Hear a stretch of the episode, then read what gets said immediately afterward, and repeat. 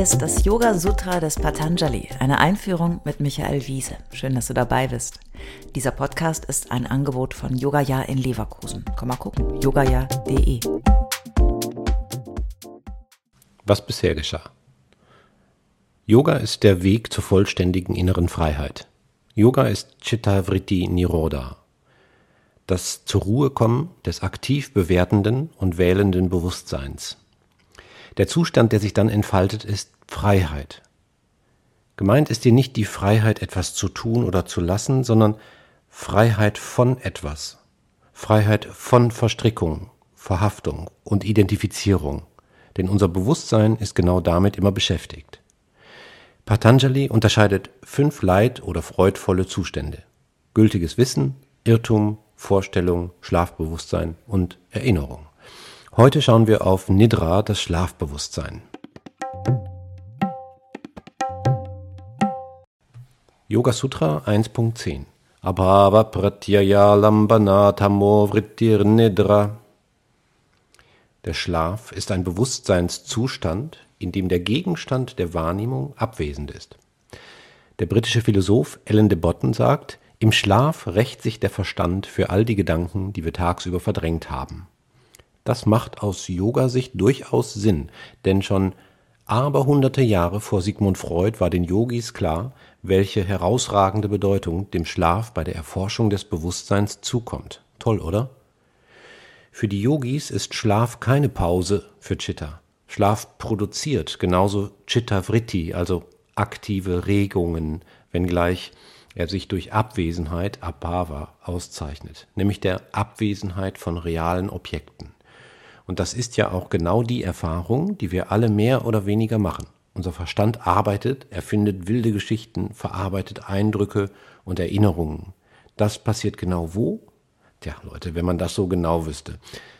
Auch wenn vielleicht unser gesamtes Bewusstsein nur ein genialer Chemiebaukasten ist, ändert das ja nichts an der Tatsache, dass es auch im Schlaf durchaus aktiv ist. In Ermangelung von Objekten aus der realen Welt greift es auf innere Objekte zurück. Es beschäftigt sich sozusagen mit sich selbst. Wir wissen ja heute, dass alle Schlafphasen von höchster Bedeutung sind für unsere psychische und physische Gesundheit, falls man das überhaupt trennen kann.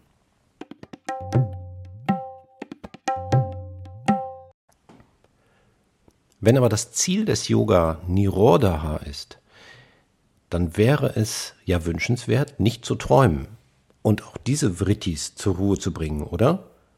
Nun, das Bewusstsein ist ohne Zweifel im Schlaf nicht von uns kontrollierbar.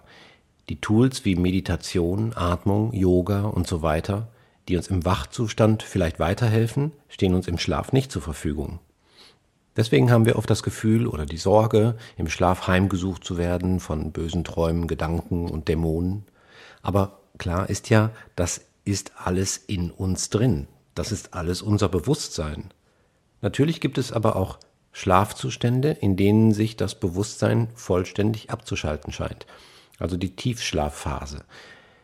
Ich stelle mir das so vor wie das Standby-Licht meiner Musikanlage. Es leuchtet nur noch ein blasses rotes Lichtchen, das sagt, ich lebe noch, schalte mich nicht ab, Work in Progress.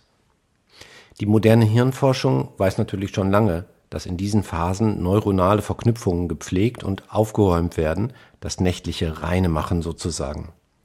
Und es mag auch so sein, dass Ellen de Botton recht hat, wenn wir im Wachzustand uns besser mit unseren Ängsten und Befürchtungen auseinandersetzen würden, dann hätten wir vielleicht in der Nacht weniger zu bewältigen?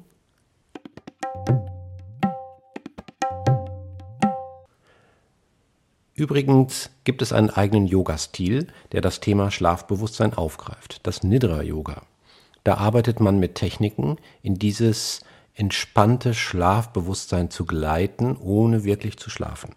Und in der Tat wissen Schlafforscher heute, dass wir auch während wir eigentlich wach sind, immer wieder, oft unbemerkt, in traumähnliche kurze Phasen abdriften. Offensichtlich brauchen wir regelmäßig einen Rückzug von der Außenwelt, um unsere Erfahrungen zu ordnen.